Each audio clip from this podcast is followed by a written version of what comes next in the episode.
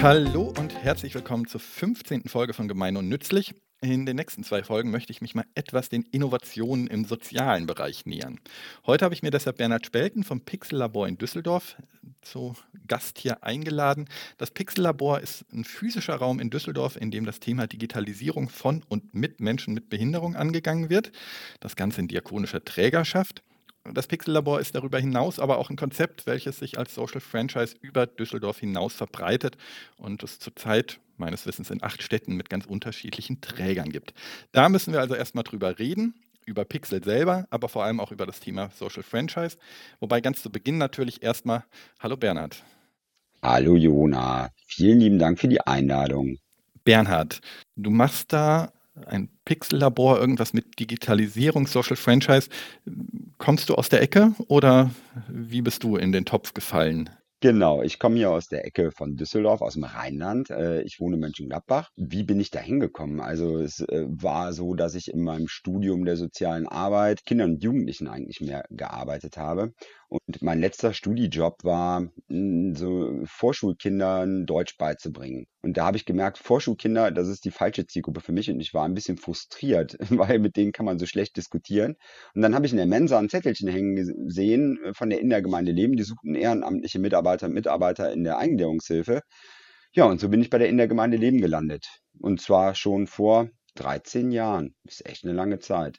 Okay, aber das heißt, du bist klassischer Sozialarbeiter eigentlich. Also du kommst jetzt nicht aus der Digitalisierungsecke, du kommst nicht aus der BWL-Ecke, um dich mit Skalierung zu beschäftigen, sondern du bist wirklich eigentlich richtig drin im Bereich der sozialen Arbeit. Ganz klassisch Sozialarbeiter. Wie gesagt, habe dann damals in diesem Wohnhaus angefangen, 24er-Einheit, alles Menschen mit schwerer oder sogenannter schwerer oder schwerster geistiger Behinderung. Heute weiß ich und heute sprechen wir eben von Menschen mit Lernschwierigkeiten. Das ist die Definition der Mensch-zuerst-Bewegung hier in Deutschland. Die haben eben selbst gesagt, unser Geist ist nicht behindert. Also nennt uns bitte nicht geistig behinderte Menschen, auch wenn es im Gesetz so drin steht, sondern nennt uns Menschen mit Lernschwierigkeiten. Ja, und da habe ich 7 Jahre lang normalen Wohngruppendienst gemacht, also wirklich Schichtdienst, Früh-, Spät-, Tagdienst und habe nach 7 Jahren, das war so ein Schlüsselerlebnis für mich, nach 7 Jahren einen Frühdienst gemacht an einem Sonntag, samstags länger weg gewesen und habe mich dann irgendwann um 10:30, als ich mit den Bewohnerinnen und Bewohnern so am Sofa saß, gefragt, was hast du hier eigentlich gemacht? Und dann habe ich gedacht, ich habe ja heute Standard gemacht. Ich kenne die Leute 7 Jahre, die kennen mich 7 Jahre, es war die gleiche Wohngruppe, war alles super, also ich glaube, ich habe da auch einen guten Job gemacht. Aber ich habe eben gemerkt, hier kann ich nicht mehr viel verändern. Mhm. Es ist so, dass die Leute mich kannten und wussten, ne, der Spelten ist jetzt irgendwie ein bisschen müde, dann sind wir heute mal alle ein bisschen ruhiger. Und dann habe ich gesagt, ich muss mir eine neue Herausforderung suchen und habe dann eben bei uns in der Firma, weil ich die Innergemeinde Leben, der Träger, bei dem ich arbeite, eben super gut finde. Also deswegen bin ich auch schon 13 Jahre lang da. Und habe dann eben geguckt, was kann man dann noch so machen. Habe dann mal das ambulant betreute Wohnen ausprobiert, habe dann mal tagesstrukturierende Maßnahmen ausprobiert und bin dann eben bei uns in der Firma bei PIKSL gelandet. Und seitdem ich bei PIKSL bin, sage ich, da habe ich eben, glaube ich, meinen Weg in der sozialen Arbeit 2.0 gefunden. Und all das, was du gerade angesprochen hast, also was eigentlich sonst BWLer machen, was sonst eben vielleicht Service-Designer machen in der sozialen Arbeit, dieses sozialunternehmerische Denken, das habe ich dann eben bei PIKSL gelernt und gemerkt, dass das eben etwas ist, was mir sehr, sehr liegt und wo ich eben sehr viel Spaß dran habe. Das müssen wir gleich mal aufrollen.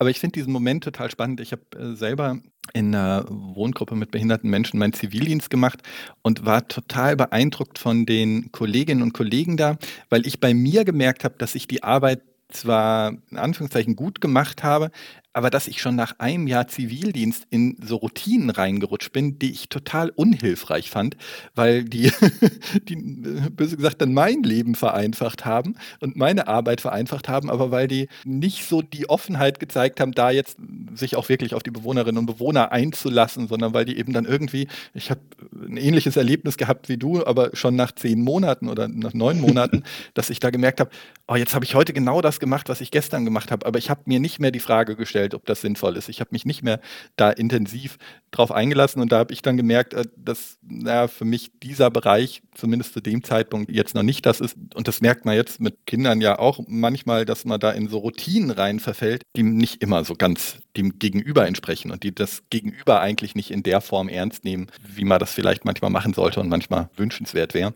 Und ich hatte aber ein paar Kollegen, die nach 10 Jahren in derselben Wohngruppe trotzdem noch so frisch waren und Themen so neu aufgegriffen haben und auch Probleme immer wieder neu angegangen sind und auch mit den Bewohnerinnen und Bewohnern nicht immer gesagt haben, oh, das haben wir doch letzte Woche schon geklärt, das haben wir vor einem Monat schon geklärt, sondern die sich darauf eingelassen haben. Und ich glaube, das ist eine der großen Künste ja auch in der Arbeit mit Menschen, sich da immer wieder drauf einzulassen. Und das kennen wir von Lehrerinnen, das kennen wir von Kindergärtnern.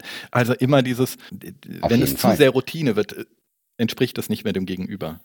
Ich glaube, da könnten wir auch einen ganzen Podcast mitfüllen, eben über diese Fragestellung eben nachzudenken. Also kann man immer sagen, muss man eigentlich nach 3 oder nach 7 Jahren wechseln? Oder kann man oder muss man eben gerade aufgrund von Bindungsarbeit sein Leben lang in einer Wohngruppe arbeiten? Also diesen Streit habe ich zum Beispiel immer zu Hause. Meine Frau ist ja Heilerziehungspflegerin, die jetzt auch seit 13 Jahren auf der gleichen Wohngruppe arbeitet.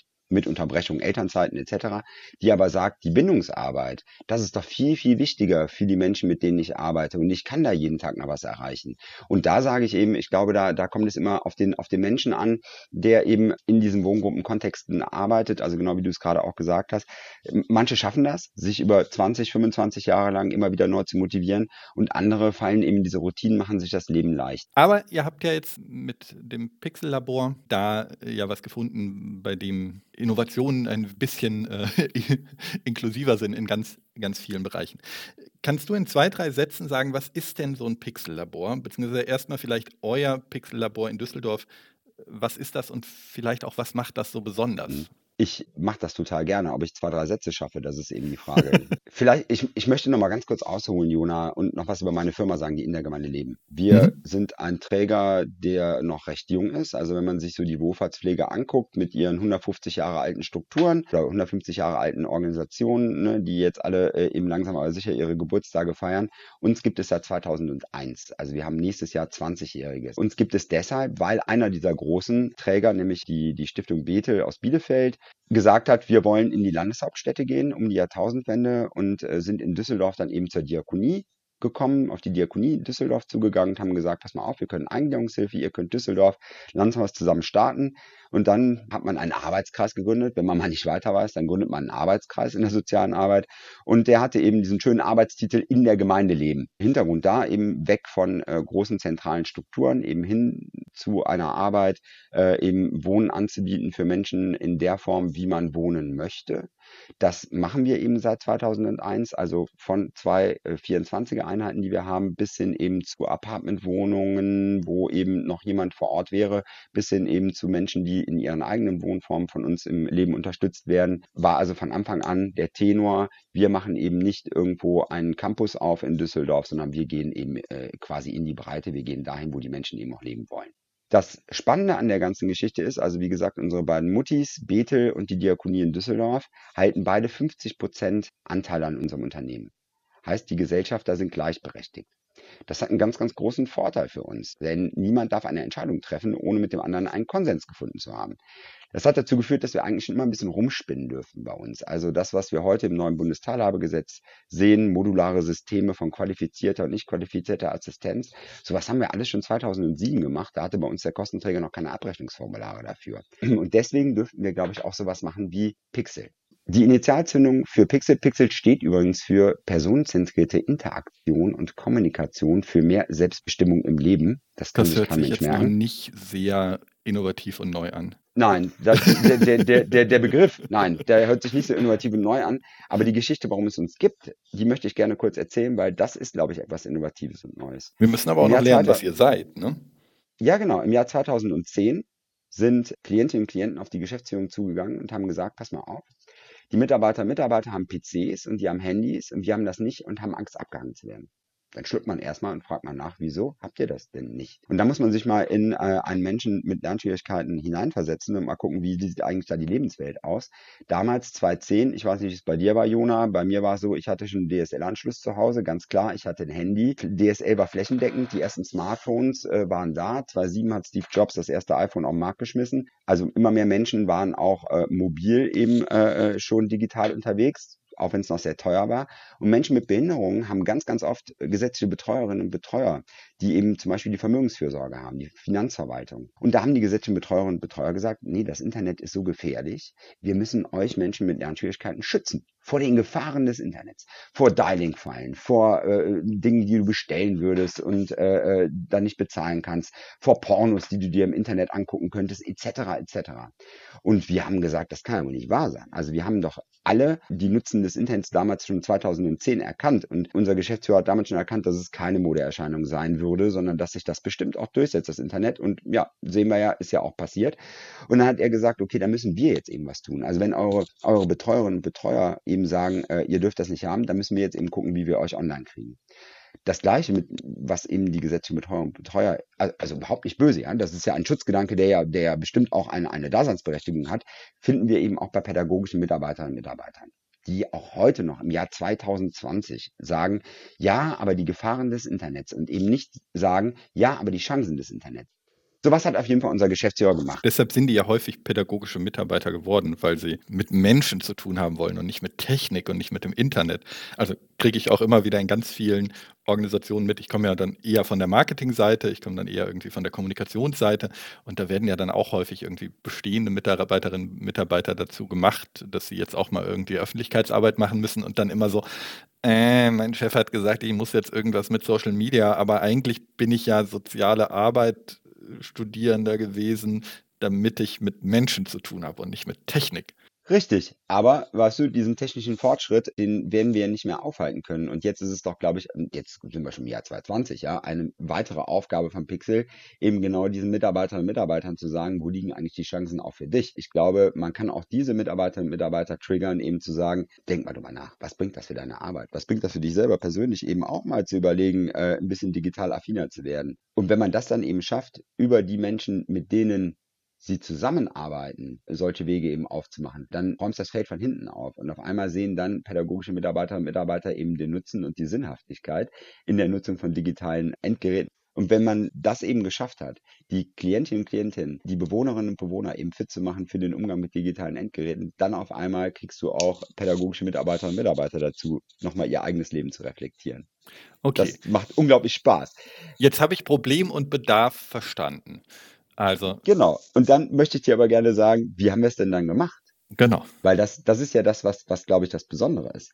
Unser Geschäftsführer hat dann meines Erachtens einen Glücksgriff getan. Er hat meinen Chef eingestellt, Tobias Malczinski, der eben kein Sozialarbeiter ist, sondern der bei Volkswagen gearbeitet hat, da seine Diplomarbeit geschrieben hat, als Service Designer. Und der hat eben bei Volkswagen damals nicht irgendwie einen neuen Schaltgriff im Golf kreiert, sondern der ist eben nach Hause gefahren zum Passatfahrer, nach Hause gefahren zum Charanfahrer oder Golffahrer oder wie auch immer diese Autos heißen. Und hat eben gesagt, pass mal auf, ich will dich kennenlernen. Ich möchte mal wissen, was hast du in deinem Kühlschrank? Wie ist in deinem Familienstand? Wofür brauchst du eigentlich dein Auto etc.? Und hat eben so, und das ist jetzt ein Satz, den ich als Sozialarbeiter gelernt habe, seinen Konsumenten zum Prosumenten gemacht, zum Mitentwickler. Und den hat eben unser Geschäftsführer damals eingestellt und hat gesagt, pass mal auf, mach mal was. Und Tobias sagt bis heute noch, einem Designer kann man kein schöneres Geschenk machen, als etwas zu entwickeln, was es nicht gibt. Und der hat sich eben die Menschen mit Behinderungen als Team zusammengestellt und hat gesagt, ich möchte jetzt mit euch zusammen etwas entwickeln. Was braucht ihr eigentlich? Was sind eigentlich eure Anforderungen? Was wollt ihr überhaupt machen? Wie können wir es denn überhaupt schaffen, dass ihr digital teilhaben könnt? Und da kam eben ziemlich schnell heraus, es braucht einen physikalischen Ort. Es braucht einen Ort des Ausprobierens, des Erprobens, des Experimentierens. Deswegen heißt das ganze Ding auch PIKSL-Labor. Das Spannende ist eben, dass dass Tobias eben damals von Anfang an eben nicht ein Angebot für Menschen mit Behinderung entwickelt hat, sondern in einem inklusiven Team gemeinsam mit Menschen mit Behinderung eben ein neues Projekt gestartet. Das heißt also, dieses PIKSL-Labor ist von der Farbauswahl, vom Möbeldesign her, das waren alles schon partizipative, inklusive Prozesse, wo Menschen mit Behinderung eben als Co-Möbeldesigner mitgearbeitet haben, als Co-Inneneinrichter mitgearbeitet haben, die Technik mit ausgewählt haben, gesagt haben, wir brauchen nicht irgendwie große assistive Systeme, weil die werden wir uns nie für zu Hause leisten können. Wir wollen an handelsüblichen PCs eben lernen, wie man mit dem Internet umgeht, damit wir das dann eben auch irgendwann zu Hause können. Heißt also, dieses ganze Labor ist eben in einem partizipativen Prozess entstanden. Und ich erinnere mich noch, damals war ich ja noch nicht bei PIKSL, sondern schwebte eben ja auch schon in diesem Kosmos der Innergemeinde Leben rum. Wir hatten ein Arbeitstreffen, eben, wo es um Freizeitangebote für Menschen mit Behinderung gehen sollte bei uns in der Firma, im ABW, im ambulant betreuten Wohnen. Und wir saßen eben mit 5 Sozialarbeiterinnen und Sozialarbeitern am Tisch und da kommt eben mein Chef, Tobias Malczinski rein als gerade neuer Leitender der Innergemeinde Leben. Und ich denke mir, was ist das denn für einer? So ein geleckter Designer mit gegelten Haaren, irgendwie Sonnenbank gebräunt. Heute weiß ich übrigens, der ist halber Inder, ist ein total netter Familienvater und der hat jetzt einen Wuschelkopf und nicht mehr so gegelte Haare, ist also ein total netter Typ. Aber damals mein erster Eindruck, dachte ich, um Gottes Willen, was will der denn hier? Und dann kommt der in den Raum rein und sagt, was machen wir denn heute? Ja, Angebotsentwicklung fürs ABW. Für wen sollen die Angebote sein? Ja, für die Menschen mit Behinderung. Ja, warum sind die nicht hier? Da war betretenes Schweigen im Raum. Und dann hat der gesagt, wenn die nicht hier sind, brauche ich auch nicht hier sein, ist wieder rausgegangen. Heißt also, der hat uns als Firma eben auch echt weitergebracht zu sagen, wenn wir einen guten Job machen wollen, dann müssen wir doch eigentlich immer gucken, dass die Menschen, mit denen wir arbeiten dürfen, doch mit dabei sind, wenn wir neue Angebote entwickeln, doch mit dabei sind, wenn wir eben in der Arbeit, in der Firma irgendetwas weiterentwickeln wollen. Also wie gesagt, das hat uns als Innergemeinde Leben unglaublich weitergebracht. Und das hat eben diesen Pixel-Charakter bis heute eben geprägt. Ja, wir arbeiten in inklusiven Teams in den Laboren. Menschen mit Behinderungen sind eben nicht nur ja Menschen, die dorthin kommen und etwas lernen, sondern, und das ist jetzt noch, ich liebe ja Anekdötchen, ja. Also wir haben 2010 eben das Labor aufgemacht. Dann gab es ein Schlüsselerlebnis im Frühjahr, kurz nachdem das Labor eben auf war. Da kam eine ältere Dame aus dem Stadtteil in Düsseldorf, wo eben das Labor ist, aus Flingern, und hatte einen Hacken-Porsche da. Also Hacken-Porsche sagt dir was, ne? Ja, ja. So ein Einkaufstrolley, ein Nazi-Wägelchen. Und da hatte die Frau eben ihren Desktop-PC drauf, ihren Bildschirm, Maus, Tastatur und ihren Drucker. Und dann kamen die rein und die Düsseldorfer Frauen, wir sind ja Rheinländer, wir sprechen ja eben offen aus. Hören Sie mal, Sie machen da jemand mit Computern. Können Sie mal helfen, mein Drucker druckt nicht mehr. So, und dann wollte dann eben der sozialprofessionelle Helfende, mein Kollege, damals Laborleiter, eben dieser Dame helfen. Dann sagten unsere Pixel-Expertinnen und Experten, hey, Moment mal, das können wir auch. Das ist doch einfach nur Plug and Play und zur Not suchen wir einen Treiber aus dem Internet. So, und an diesem Nachmittag haben eben die Menschen mit Behinderungen, unsere Pixel-Expertinnen und Experten, quasi dieser Frau geholfen, dass der Drucker wieder ans Laufen kam. Das war das erste Consulting-Angebot im Pixel-Labor von Menschen mit Behinderung für Menschen ohne Behinderung. Okay, wir müssen das jetzt nochmal ein bisschen aufdröseln. Also ihr habt einen physischen Raum, der ist irgendwo in Düsseldorf und genau. Das ist so ein Ladenbüro, oder?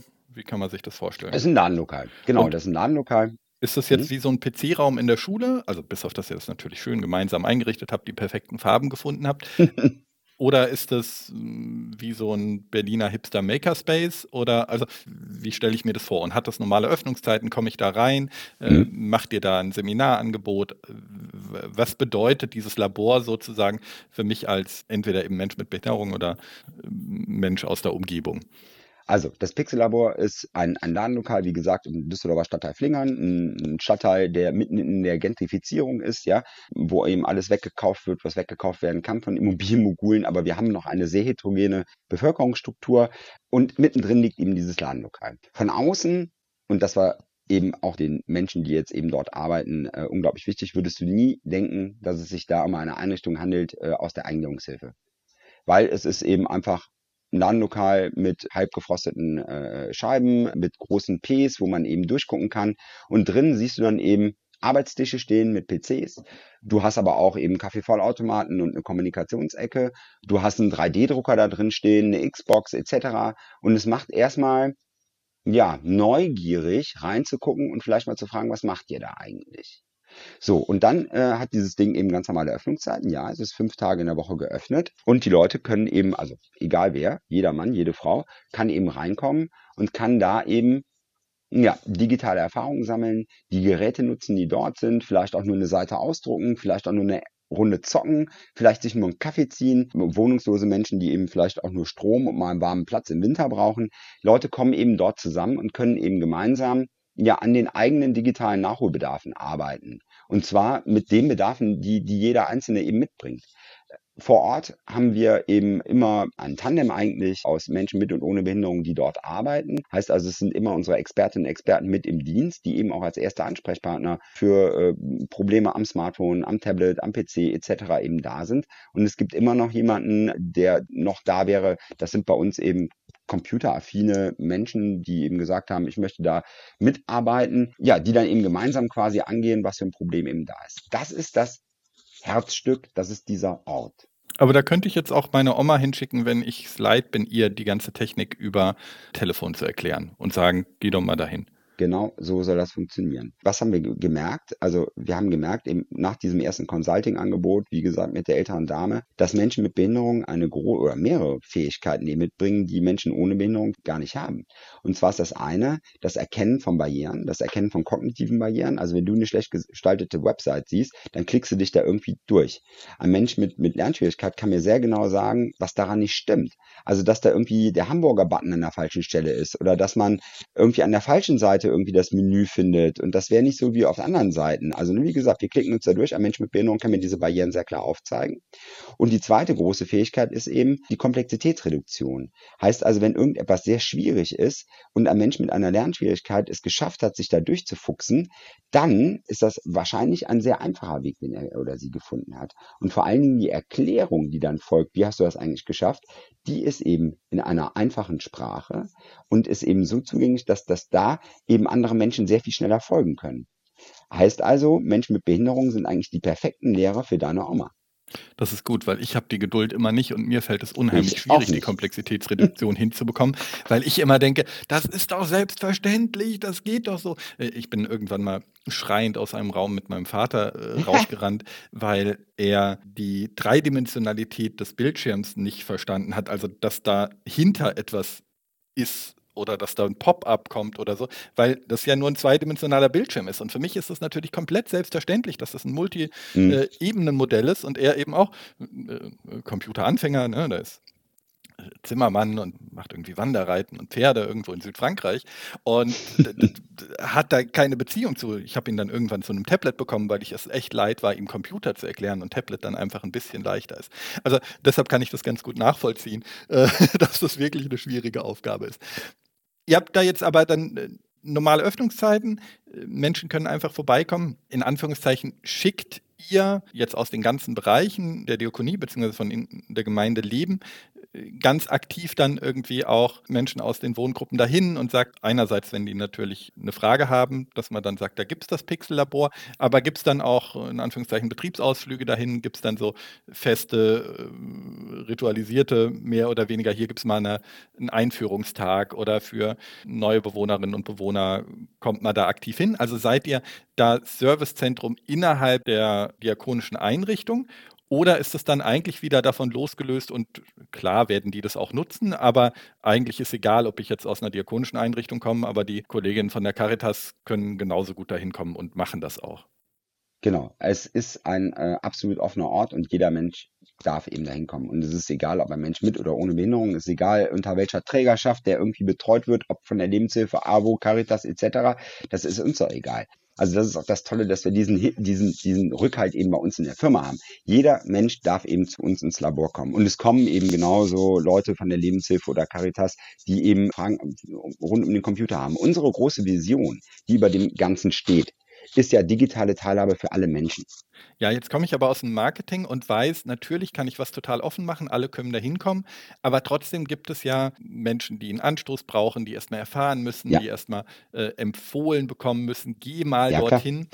Mhm. Und deshalb meine Frage, ob ihr da so institutionalisierte Angebote habt, wo, egal ob jetzt von der eigenen Einrichtung oder eben von der Caritas oder wem auch immer, dann mal eine ganze Gruppe hinkommt oder es dann so den Handy-für-Anfänger-Kurs gibt oder was auch immer. Ich würde das nochmal kurz in 2 Teile machen. Also zum einen das, was machen wir eigentlich intern, weil ich finde das sehr spannend, das nochmal zu erzählen. Und das zweite ist eben, wie gehen wir mit externen, größeren Gruppen um. Machen wir erstmal das Interne. Also bei uns war es so, dass unsere Klientinnen und Klienten aus dem ambulant betreuten Wohnen natürlich das PIKSL-Labor eigenständig aufsuchen können. Und irgendwann kam eben die Frage auf, was machen wir eigentlich mit den Leuten, die das nicht können, die im Wohnheim leben, die eben einen hohen Betreuungsaufwand haben, die nicht so einfach hier ins Labor kommen können. Auch die brauchen ja eigentlich digitale Teilhabemöglichkeiten. Und dann haben wir gesagt, da habt ihr vollkommen recht, da machen wir eben ein mobiles Angebot. Heißt also, unsere eigenen Wohneinrichtungen werden einmal die Woche quasi von PIKSL-Expertinnen und Experten, am Anfang war es eben noch begleitet, war es auch mal im Tandem, jetzt inzwischen machen das in einer von unseren Einrichtungen die PIKSL-Expertinnen und Experten mit Behinderung eben komplett eigenständig, machen da ein mobiles Angebot, gehen also ins Wohnheim mit schwer behinderten Menschen, da wo man immer sagt, ja, die können ja sowieso gar nichts damit anfangen, stimmt gar nicht, die haben auch Bock da drauf, eben Tablets, mal ihren Medienkonsum selber zu steuern, ja, mit einem Finger eben drauf zu tippen und zu sagen, boah, ich kann selber entscheiden, was ich jetzt gerne hier konsumieren möchte an Medien. Leute, Leute, die nicht sprachfähig sind. Also es macht unglaublich viel Spaß. Wie gesagt, ich habe ja in dem Bereich gearbeitet und weiß, dass da auch Potenzial ist und dürfte auch da in diesem Wohnhaus dieses Pixelmobil eben mit initiieren. Das machen wir eben innerhalb der Firma, ja, mit einem Rucksack voller Tablet-PCs hingehen und einfach ein Freizeitangebot zur digitalen Teilhabe machen. Jetzt hast du gefragt, was machen wir, wenn eben größere Gruppen anderer Träger kommen? Also erstmal in den Öffnungszeiten ist das Labor auf, da darf jeder kommen. Jetzt sprichst du aber ja natürlich über Veranstaltungen, Kurssysteme etc., da kann man uns buchen. Also ganz klar, ja, jetzt, ne, weil wir werden bestimmt, gleich wirst du irgendwann fragen, wie finanzieren sich eigentlich solche Pixel-Labore. Da gehört es natürlich auch dazu, dass man, wenn man eine gute Leistung hat, und eine Leistung anbietet, die sonst keiner hat, dann muss man auch schauen, dass man diese Leistung in irgendeiner Form an den Mann, an die Frau bringt und dafür auch Geld nimmt. Okay, jetzt habt ihr dann ein super Angebot, ich kann da hinkommen, die externen zahlen auch mal was dafür, wenn sie da ein normales Seminarangebot nehmen, wenn sie ganz aktiv sagen, wir brauchen jetzt mal Fortbildung, wir brauchen was, vielleicht kommt da auch mal irgendwie eine Volkshochschule oder irgendwas. Wie finanziert sich sowas? Weil das ja eben nicht ein Standardangebot der... Genau. Behindertenhilfe ist oder so, wo ich irgendwie Formular XY da abrechnen kann. Das ist ein großes Problem, ja, dass das nicht so ist. Genau, wir sind nicht in der Regelfinanzierung. Das hat mehrere Gründe. Also zum einen, wenn man sich in eine Regelfinanzierung begibt, da muss man ja auch immer so ein bisschen die Regeln einhalten. Und wir wollten eigentlich immer ein Freidenkerlabor sein und wollten uns eben nicht in irgendeine Schiene drängen lassen. Ich glaube, mit dem neuen Bundesteilhabegesetz entstehen jetzt neue Möglichkeiten, eine Regelfinanzierung doch in Anspruch zu nehmen, ohne sich verbiegen zu müssen. Haben wir aber noch nicht. Heißt also, Pixel-Labore finanzieren sich durch ganz klar Spenden-Fundraising. Muss man machen, ja, weil man muss sich diesen Ort leisten können. Also man kann sich vorstellen, wenn ein solcher Ort in Düsseldorf eben existiert, wenn da eben Personal für bereitgestellt wird, dann kostet das eben auch sechsstellig im Jahr. Ist ja logisch, ja, alleine an Personalkosten, das ist ja immer das Teuerste in der sozialen Arbeit. Also Spenden-Fundraising, dann Forschungsvorhaben, wo wir eben mitarbeiten, über die wir eben Personalanteile refinanzieren. Dann eben der Verkauf von eigenen Leistungen. Also wir haben einen großen Bildungskatalog. Wer mal auf unserer Website eben stöbern möchte, pixel.net, kann sich da eben angucken, was wir alles anbieten. Also wirklich von den Medienkompetenzworkshops bis hin zu Kooperationen mit Wirtschaftsunternehmen, bis hin zu inklusiven Firmentrainings etc. bieten wir einen bunten Blumen Strauß eben an in den Pixel-Laboren. Ja, und den Rest leistet sich unsere Firma. Okay. Das muss man einfach so sagen. Aber kann man das so sagen, ihr versucht den Laden möglichst weit quer zu finanzieren und ja, den Rest nimmt dann aber der Träger auf sich und macht damit, jetzt nicht miese, aber hat damit einen gewissen Ansatz von einem Angebot, der sich jetzt nicht direkt finanziert, den man sich in Anführungszeichen auch sparen könnte, wenn man jetzt nur rein wirtschaftlich da drauf guckt. Genau, aber ich glaube, was es ja auch mit dem Träger macht, also wir machen viel Öffentlichkeitsarbeit natürlich auch für die Innergemeinde Leben. Also ich habe ja heute schon über meine Firma gesprochen, nicht weil ich muss, sondern weil ich es total gerne mache und weil ich finde, das gehört sich eben auch, also wenn ich über Pixel spreche, eben auch über meinen Arbeitgeber zu sprechen. Wir machen viel intern, also das, was du gerade eben gesagt hast oder gefragt hast, ja, wo ich ja gesagt habe, wir machen das Pixel-Mobil-Angebot. Wir bilden eben unsere Klientinnen und Klienten aus, quasi mit digitalen Endgeräten umzugehen. So, und was bedeutet das eben im Umkehrschluss, ja? Im Umkehrschluss können meine Kolleginnen und Kollegen eben in Kontakt treten mit den Bewohnerinnen und Bewohnern. Jetzt gerade auch in Corona-Pandemie-Zeiten, ja, wo viele, viele Träger eben Probleme hatten, wie erreichen wir eigentlich die Leute? Wir dürfen ja nicht mehr vor Ort in die Wohnungen gehen. Wie können wir trotzdem eben schauen, geht es den Menschen gut? Bei uns machen wir einfach Videotelefonie. So, weil das können unsere Klientinnen und Klienten, unsere Kundinnen und Kunden. Ja, okay. Da haben andere Träger jetzt richtig große Probleme eben gehabt, wo wir sagen, war ein Glück, haben wir vor 10 Jahren angefangen, da was mitzumachen. Und deshalb ist, glaube ich, also dieses Geld, was dann eben investiert wird von der Innergemeinde Leben, sehr, sehr gut investiertes Geld. Und wie gesagt, wir versuchen, und das hast du gerade schon richtig gesagt, eben immer die Kostenstelle Pixel-Labor jedes Jahr so gut auf Null zu bringen, dass wir uns eben weiterhin diesen Ort und unser tolles Angebot leisten können. Aber ihr seid eine Abteilung oder seid ihr nochmal eine eigene GmbH oder ähnliches? Wir sind eine Abteilung. Okay. Das ist nochmal etwas, was uns unterscheidet von Social Entrepreneuren, sind wir Intrapreneure. Wir dürfen eben aus der Wohlfahrtspflege heraus, dürfen wir das Ganze jetzt machen und trotzdem eben was Cooles machen. Ja, wo andere Leute eben ihr eigenes Häuschen quasi viel verpfänden, weil sie an ihre Idee glauben, müssen wir sagen, haben wir ein unglaubliches Glück gehabt, dass wir das eben aus der Firma heraus machen dürften und ich nicht darum bangen muss, ob ich im nächsten Monat mein Gehalt bekomme oder nicht. Jetzt hast du gerade noch Projekte erwähnt. Also den lokalen Raum kann ich mir gut vorstellen, die aufsuchende Medienarbeit kann ich mir total gut vorstellen. Und jetzt hast du gesagt, ihr macht manchmal noch Projekte und die Projekte tragen auch zur Finanzierung bei, im Sinne von, du hast ja gesagt, Forschungsvorhaben, im Sinne von Entwicklung, im Sinne von Kooperationen mit Firmen. Kannst du mir da ein, zwei Beispiele geben? Einmal, was ihr da macht, aber auch, wie ihr da herangeht, wenn sich jetzt jemand an euch wendet und sagt, ich bin gerade dabei, einen gewissen Service für meine Firma zu entwickeln und der soll sich auch an Menschen mit Behinderung richten oder der soll auch möglichst einfach gestaltet sein. Genau, das ist das Wichtigere. Der soll sich gar nicht an Menschen mit Behinderung richten, dieser Service. Ja? Also nehmen wir mal als ein Beispiel die E.ON, Riesenkonzern, Stromanbieter. Ja, ist auf uns zugekommen und hat gesagt, ey, pass mal auf, wir sind eben in einigen Städten auch Grundversorger, sowie die Stadtwerke, und wir haben das Problem, dass wir auch saumige Kunden haben wie alle anderen, und wir haben eigentlich eine super tolle Werbeabteilung und wir haben ein super Zahlhilfeportal aufgebaut, aber irgendwie verstehen unsere Kunden das nicht. Könnt ihr uns da eventuell helfen? Und dann haben wir als Referenzgruppe eben unsere Expertinnen und Experten genommen und haben wirklich in einem inklusiven Workshop mit den E.ON-Kolleginnen und Kollegen denen beigebracht, wie man eben solche Werbeflyer, solche Serviceportale eben vereinfachen kann. Das geht eben los mit einem Flyer und den zerschnibbelst du und dann setzt du dich wirklich, scribbelst du mit Schere und Papier, mit unseren Pixel-Expertinnen und Experten und ordnest eben Inhalte anders an. Also ein Beispiel für diesen Zahlhilfe-Flyer war Zählersperrung. Und dann ging es darum, also erstmal war der Leporello gefaltet. Ja, Leporello ist ja ganz beliebt, auch in der sozialen Arbeit, versteht kein Mensch, warum man das macht, weil die sind total schwer zu verstehen. Und da haben unsere Expertinnen und Experten, und das ist auch heute, steht das in jeder Regel der einfachen Sprache, gesagt, nee, das muss nur einmal klappbar sein, weil sonst weiß ich ja nicht, wo ich lesen muss. So, das war das Erste. Und dann stand in diesem Zählersperren-Flyer eben ein riesen Vortext, irgendwie ihr Zähler wurde gesperrt und das darf nicht wieder passieren, das ist auch unangenehm für sie und unangenehm für uns und das ist alles total blöd und ne, bitte machen Sie sich ein rotes Kreuz in den Kanal. Es stand in 1,5 Seiten Gesäber und dann kam irgendwann, und wenn Sie möchten, dass Ihr Zähler wieder entsperrt wird, rufen Sie uns an. Und dann sitzt da eine Pixel-Expertin und sagt so, also wir haben vorher Customer Journey gemacht, wir sind mit denen eben durchgegangen, haben Stromzähler uns angeguckt und was passiert, und dann sitzt sie da und dann sagt die, ja, das ist doch total blöd. Also mein Strom ist weg, mein Kühlschrank ist aus, mein Essen wird schlecht, die Telefonnummer muss doch ganz nach vorne und dann kann ich mir immer noch von jemand anderem das da hinten vorlesen lassen, weil lesen kann ich es eh nicht. So, das waren so Learnings, die dann eben bei der E.ON angekommen sind.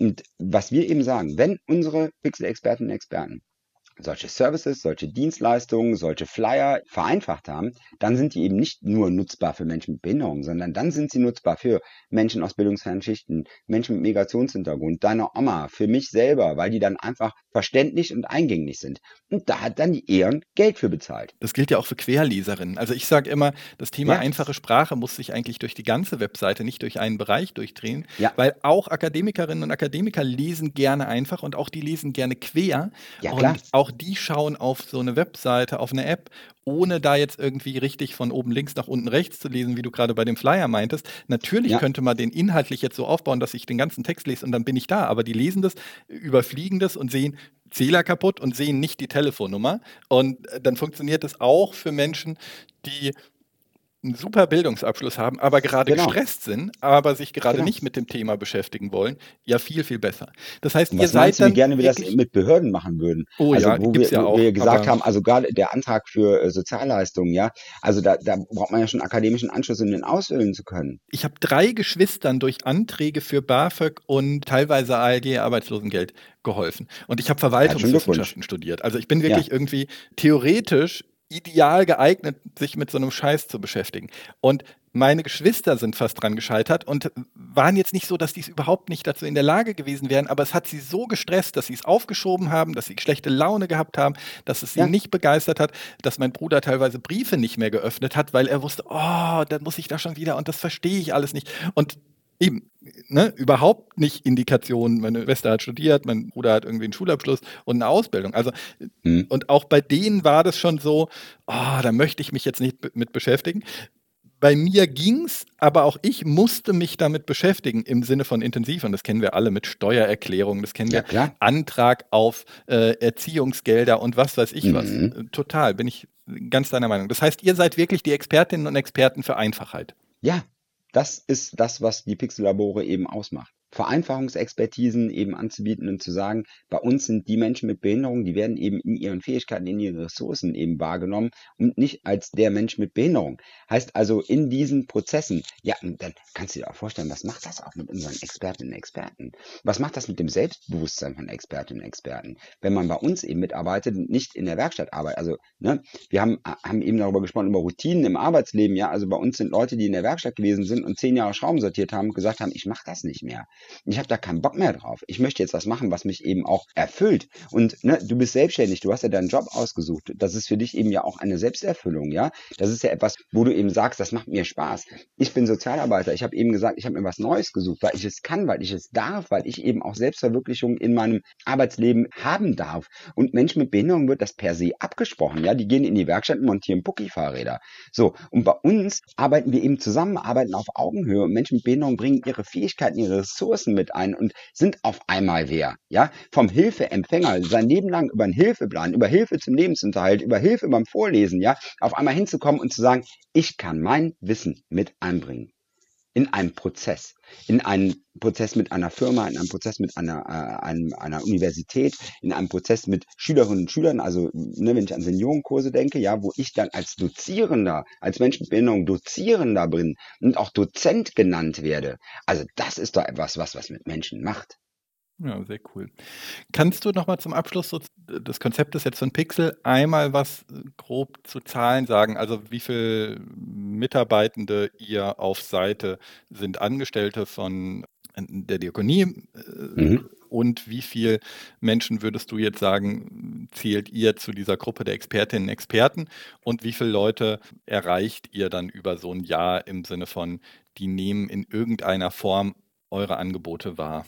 Wir machen es mal fürs PIKSL-Labor in Düsseldorf. Du hast eben gesagt, wir hätten 8 Standorte, das stimmt gar nicht. Es sind im Moment 5 Labore, die es deutschlandweit gibt, aber im nächsten Jahr werden wir zweistellig werden. Da bin ich fest von überzeugt. Corona hat uns bei unserer ganzen Netzwerkvergrößerung eben schon ein Stück weit, ja, gebremst. Genau, in Düsseldorf im Labor arbeiten im Moment eine VK-Laborleitung, eine halbe VK eben Medienpädagogin. Was ist eine VK? Ach so, ein Vollzeitäquivalent, eine volle Stelle, Entschuldigung. Genau, dann gibt es noch eine halbe Stelle, eben eine Studierende, Dualstudierende, die jetzt mit dabei ist, also 2 Stellen, wenn du so möchtest, eben Menschen ohne Behinderung. Und wir haben im Moment 12 Ehrenamtlerinnen und Ehrenamtler bei uns, also Menschen mit Behinderung, die mitarbeiten. Das sind die du vorhin als Expertinnen und Experten... Genau, so und jetzt kommen wir gleich zu einem der größten Knackpunkte und der größten Pain Points eben bei uns. Wir haben keine sozialversicherungspflichtigen Jobs für Menschen mit Behinderung im Moment. Das ist echt übel und das hätten wir gerne. Wir würden gerne diesen 12 Menschen eben eine sozialversicherungspflichtige Stelle anbieten. Da haben wir das Geld nicht für. Das ist eine. Wir haben uns mal durchrechnen lassen, was ist eigentlich, wenn Leute bei uns mit einer halben Stelle arbeiten würden oder so 10 Stunden die Woche und das Ganze eben über einen Tarifvertrag.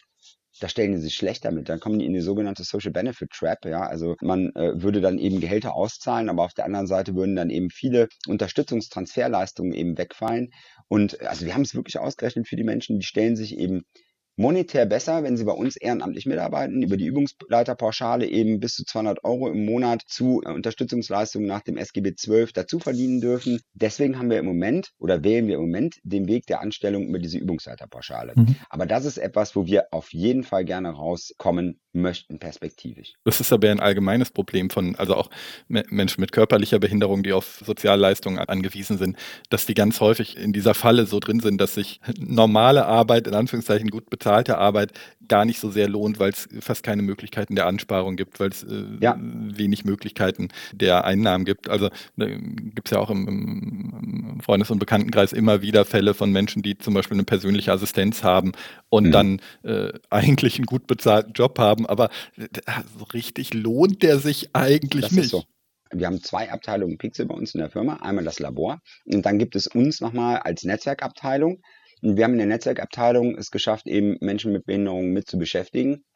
Und da muss man sich eben vorstellen, wie der Selbstbehalt dann eben gerechnet wird. Ja, also ich finde es okay, wenn jemand eben Transferleistungen erhält oder Leistungen eben von einem Kostenträger erhält, dass dann dafür auch was bezahlt wird, wenn man eben unglaublich viel Geld verdient. Ja, nur wie hoch der Selbstbehalt ist, das hat mich schon ein bisschen geschockt. Also es ist der doppelte Regelsatz, also der doppelte Hartz-IV-Satz, die Miete, die Busfahrkarte und die Versicherung, das darf man selber behalten, ja, und alles, was darüber hinausgeht an Nettoeinnahme, davon muss man 75% abdrücken für Fachleistungsstunden, für sonst irgendwas, gesetzliche Betreuungen, das ist ja nochmal nach dem BGB geregelt. Heißt also, auch damit wird man eben nicht reich, selbst wenn man eben Vollzeit arbeitet, weil man dann eben so viel Geld eben wieder abdrücken muss.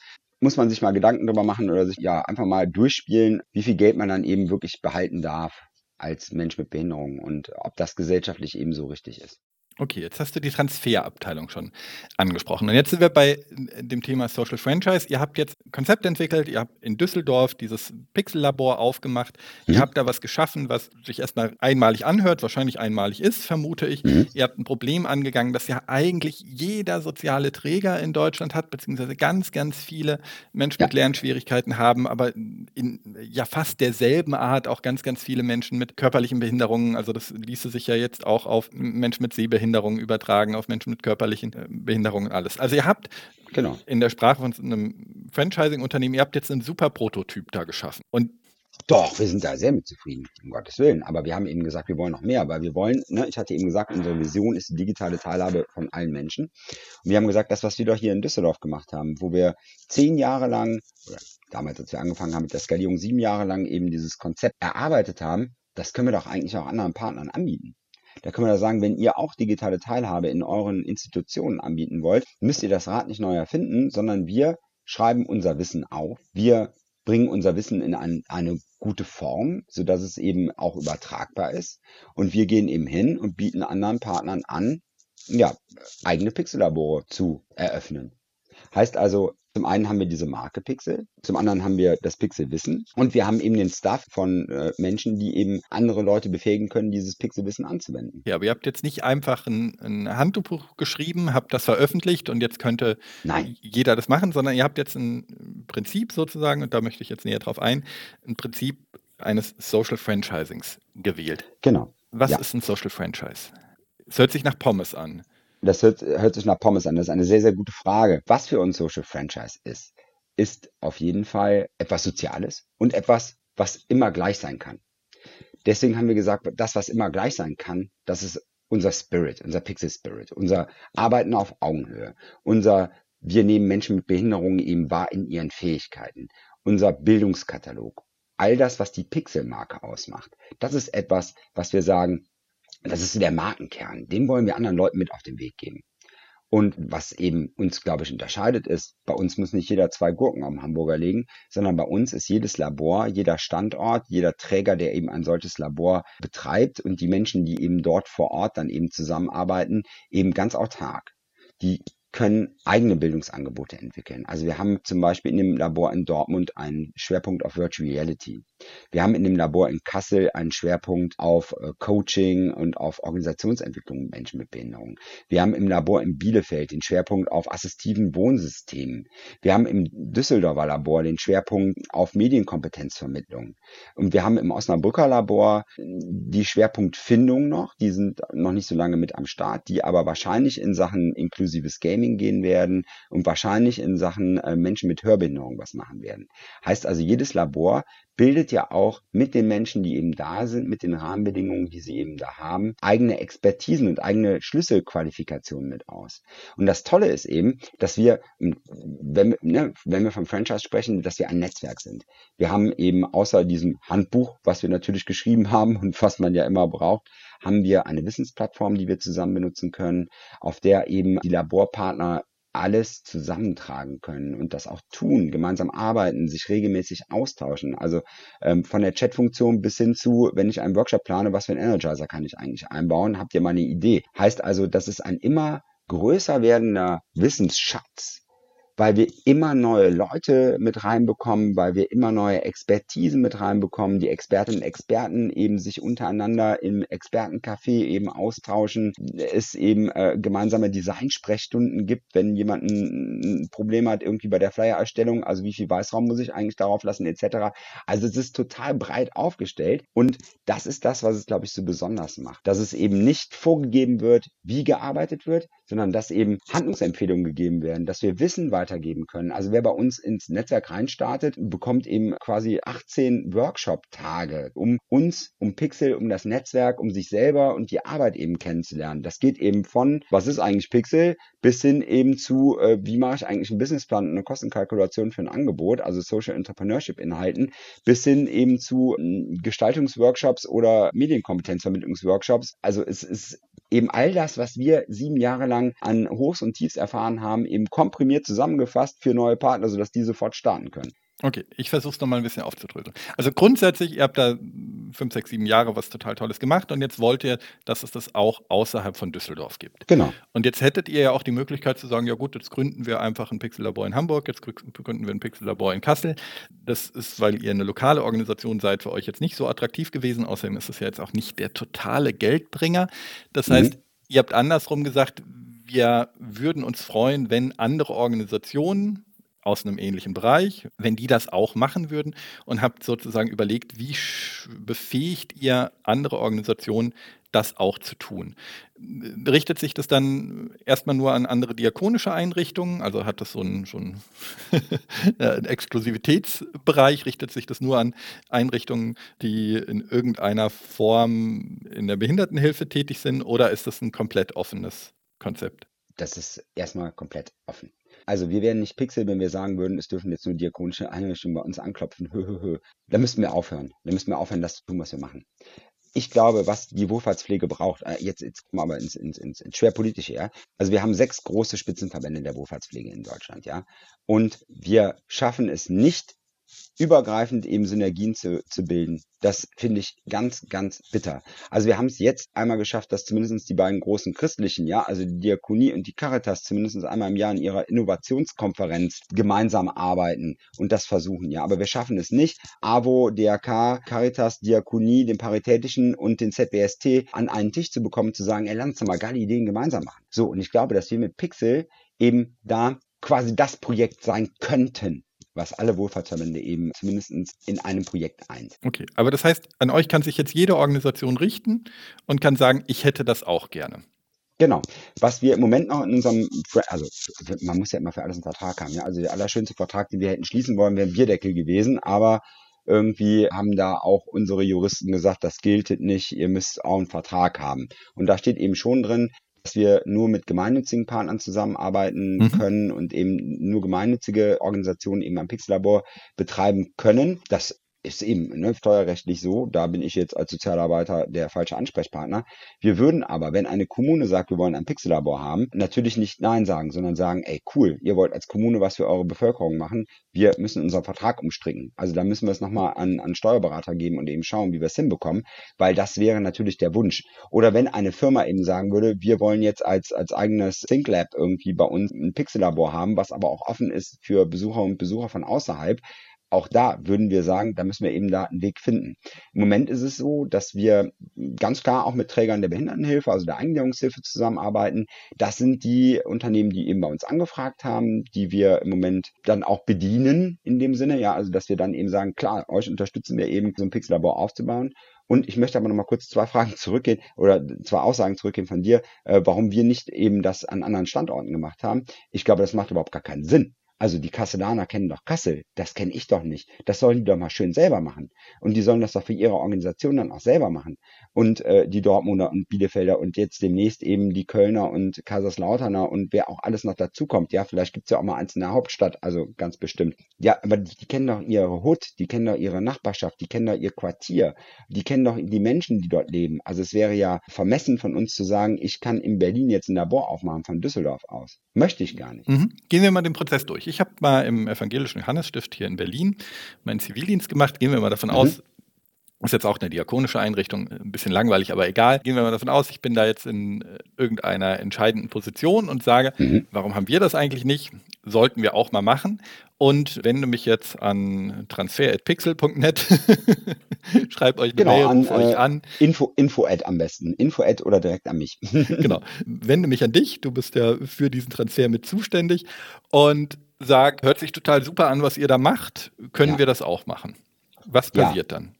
Dann sage ich, ja klar. Gar kein Problem. Normalerweise wäre es dann immer so, dass ich euch dann in Berlin besuchen würde und euch erzählen würde, was PIKSL eigentlich macht und was es dann bedeutet, mit uns zusammenzuarbeiten. Das würde nämlich dann bedeuten, dass ihr erstmal cool tickt und dass ihr erstmal euch darauf einlassen würdet, eben zu sagen, wir wollen genau so etwas haben, ein inklusives Labor, ein Labor, in dem man sich eben auf Augenhöhe begegnet. Und ich müsste dann eben auch abchecken, dass ihr auch so denkt. Mhm. Und dass ihr eben nicht sagen würdet, ja, machen wir alles und dann arbeiten bei euch aber nur Menschen ohne Behinderung und die Behinderten, die werden eben mal zum Vorzeigen in die Kamera gehalten. Oder ihr würdet mit, was weiß ich, für politische Parteien, mit denen wir nichts zu tun hätten, zum Beispiel das Wahlprogramm übersetzen.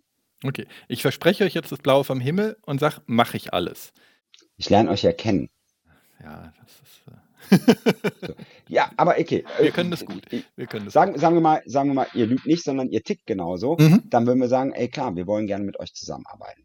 Dann gibt es natürlich eine Einstiegsgebühr, Jona, die man dann bezahlt. Diese Einstiegsgebühr ist aber nicht irgendwie nur, damit wir uns eine goldene Nase verdienen, sondern das ist dann eben dafür da, dass wir das Wissen vermitteln. Also wir kommen, wie gesagt, wir haben 18 Workshop-Tage-Einheiten, um eben den Partner vor Ort quasi auszubilden. Dazu gehört auch die Auswahl eines Ladenlokals. Also wenn ihr sagt, wir haben in Berlin hier eine super Butze gefunden, dann sage ich, dann komme ich mal vorbei und gucke mir die an. Vielleicht können wir mit 4 Augen nochmal genauer darüber gucken, ob sich dieses Ladenlokal wirklich so gut anbietet oder nicht. Also ich habe auch schon Partnern abgeraten von Ladenlokalen, weil ich gesagt habe, Leute, denkt einmal drüber nach. Also wenn ihr mal irgendwann jetzt überlegt, da ein tagesstrukturierendes Angebot oder irgendwas im PIKSL-Labor zu machen, dann braucht ihr einen Notausgang.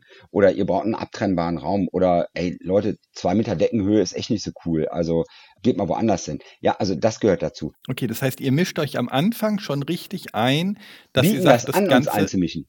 Wir bieten uns an. Na gut, aber ich sage ja schon, ihr sagt ja, es gibt jetzt nicht die Option sozusagen, dass ich sage, reicht mir mal die Gebühr, weil 18 Workshop-Tage, die brauche ich ja überhaupt nicht. Ich habe das Konzept gelesen, ich kann mir das vorstellen, ich fange einfach mal an. Sondern ihr sagt schon, es gibt so einen Mindeststandard, den ihr sicherstellen wollt. Ihr wollt, dass die Leute sozusagen einmal eingenordet sind. Ihr wollt, dass die Leute irgendwie mit euch in Kontakt sind. Ihr wollt, dass die Bock haben, ja genau. Also ich finde, eingenordet ist, glaube ich, ein ganz guter Begriff dafür. Also eingenordet, finde ich, hört sich so an wie, ich mache jetzt mal eine militärische Grundausbildung.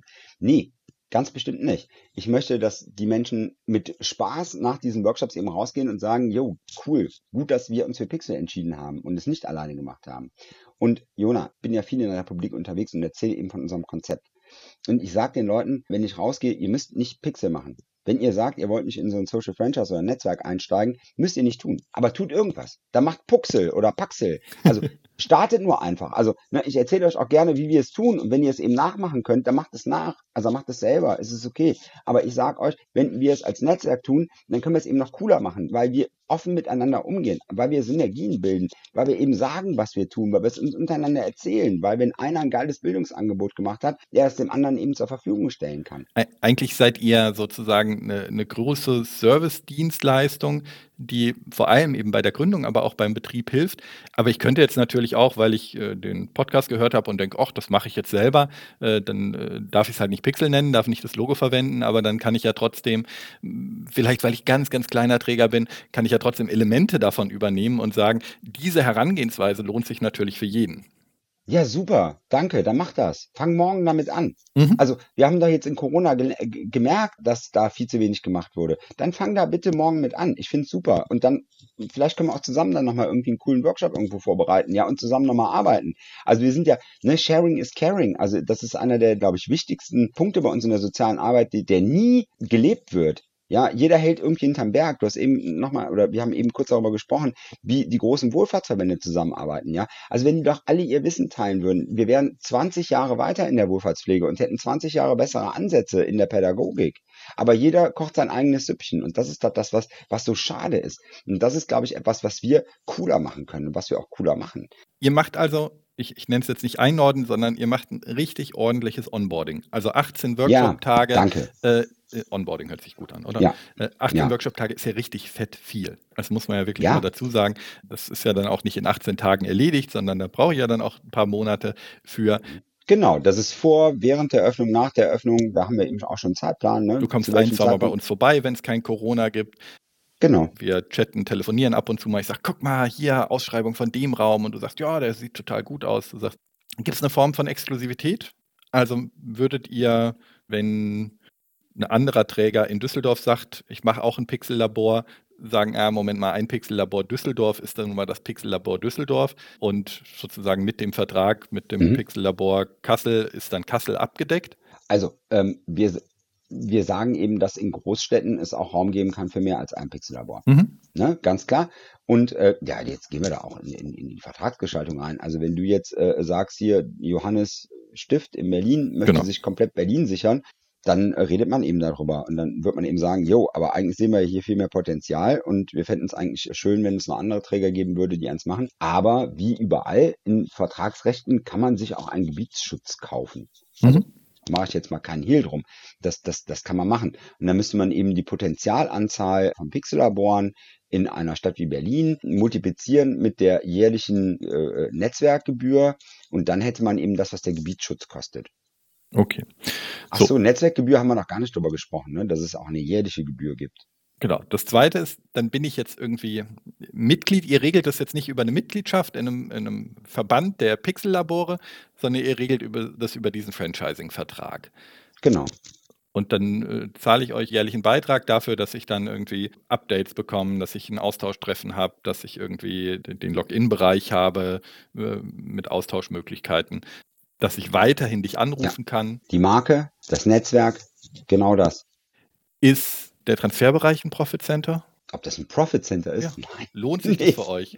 Für uns lohnt sich das in keinster Weise. Nein, okay. Das ist nicht so, dass wir verdienen da nichts dran. Ne? Okay. Es ist immer noch so, dass wir gerade gucken, dass unsere Personalstellen refinanziert sind. Wir sind eben von Susanne Klatten, von der Skala-Initiative finanziert worden jetzt bis zum Ende des Jahres, um eben diese Abteilung aufzubauen, um dieses ganze Wissen, diesen Wissenstransfer eben gut zu strukturieren und gehen jetzt eben ab dem 1.1. an den Start und machen es weiter, ohne die große Finanzierung, mit einer kleineren Abteilung. Das war von vornherein so geplant.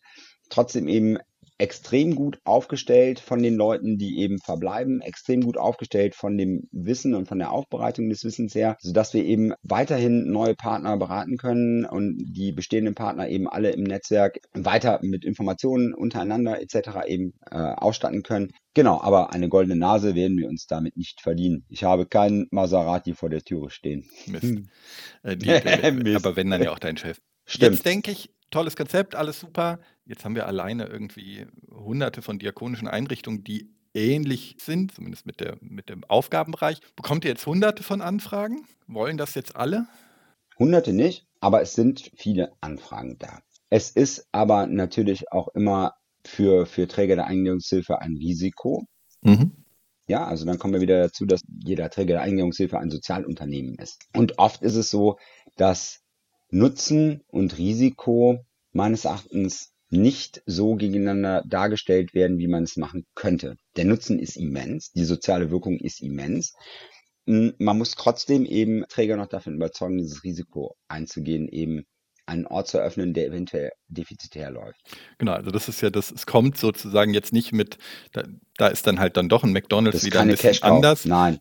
Bei dem ich ganz klar sagen kann, dieser Einzugsbereich, dieser Umsatz und wenn ich es nicht scheiße mache, verdiene ich Geld damit, sondern das ist bei euch schon, du hattest ja auch vorhin gesagt, ihr macht jetzt rein betriebswirtschaftlich, nicht Minus, aber das kostet den Träger dann schon auch ein bisschen was, diese tolle Leistung anzubieten und dementsprechend ist das jetzt nichts, wo jeder nur sagt, oh ja, damit mache ich einen Plus, sondern das muss dann auch von Herzen kommen. Das muss er oder die Träger, die müssen das dann auch wirklich wollen.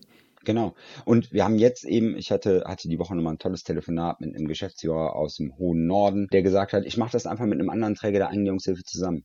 Also, wir sind hier bei uns in der Stadt, wir kennen uns gut und von zwei Spitzenverbänden, also auch nochmal super, die eben sagen, wir wollen das zusammenstemmen. Wir gehen jetzt da nochmal näher irgendwie eben hin und müssen uns nochmal unterhalten, damit wir das mit zwei Trägern eben machen können. Dann ist das Risiko für uns eben nur die Hälfte. Und können beide Träger eben auftreten und sagen, ey cool, wir haben jetzt ein Pixellabor und können das eben nutzen. Sowas, solche Modelle finde ich doch total super, Jonas. Das wäre auch jetzt meine nächste Frage. Wenn ich eine mittelgroße Stadt habe, und wir haben in allen Städten diese 4 bis 6 Spitzenverbände. Ja. Wir haben also und jetzt eine Stadt, sagen wir mal, mit 200.000 Einwohnerinnen und Einwohnern, da gibt es auch genug Potenzial, dass da irgendwie mehrere Einrichtungen im selben Bereich tätig sind. Dann ist es ja eigentlich schon fast fahrlässig, wenn dann ein kleiner Träger so ein Angebot, das ja risikobehaftet ist, das innovativ ist, alleine macht, weil am Ende haben ja alle Träger denselben Bedarf, weil es sind ja die Menschen, die dahinter stehen, dann wäre das doch ideal, deshalb fand ich deine Idee mit der Kommune vorhin gar nicht so doof, deshalb wäre das doch dann ideal, wenn man sagt, eben zumindest mal die kirchlichen, aber eben auch der Paritäter, der wieder eine andere Struktur hat und so weiter und so fort, wenn es das selber gibt. Da wären wir dann aber ja in der Regel bei einer eigenen Rechtsform. Das gibt es noch nicht, oder? Es gibt schon ein PIKSL-Labor, was nochmal eine eigene GmbH... Nee, bisher noch nicht. Bisher sind die eben alle quasi als Abteilungen von Trägern der Eingliederungshilfe eben initiiert, also als eigene Abteilung. Aber ich fände es, genau wie du es gerade gesagt hast, extrem spannend, genau sowas zu machen. Mhm. Aber dafür muss das Netzwerk noch wachsen und das ist das, was ich jeden Tag ja tue und was meine Kolleginnen und Kollegen jeden Tag tun, also nach außen hingehen und von uns zu erzählen und zu sagen, wo ist der Nutzen und warum solltet ihr es tun und ihr solltet das ganz bestimmt gerne zusammen machen. Aber das ist eben etwas, wo wir in der Wohlfahrt noch ein bisschen Wandel brauchen. Ja, das ist spannend und ich finde das vor allem spannend, weil wir... Wenn wir von klassischen Franchises reden und auch so von klassischen Neugründungen, dann reden wir ja häufig über Einrichtungen, du kennst ja sicherlich auch noch 2, 3 andere Social Franchises, die vor Ort dann ein kleines Gründungsteam haben, einen eigenen Verein, eine eigene GmbH gründen. Und bei euch ist es ja schon etwas, in Anführungszeichen, Wohlfahrtsinternes, was eigentlich bestehende Strukturen zum Innovieren, zur Innovation bringen soll. Als Social Franchise. Ist dir ein anderes Social Franchise bekannt, was sich explizit an die Sozialwirtschaft richtet? Ja, also ich kenne noch die Cup-Märkte zum Beispiel, wo es ja darum geht, eben diese inklusiven Supermärkte aufzumachen. Die Tafeln vielleicht noch. Dann, stimmt, die Tafeln sind eigentlich kein... Die Tafeln sind ja so ein Hybridmodell. Wir haben ja ganz viele Tafeln, die sind als Tafeln eigenständige Organisationen. Und dann haben wir Tafeln, die sind beim DAK, dann haben wir Tafeln, die sind bei der Caritas. Genau.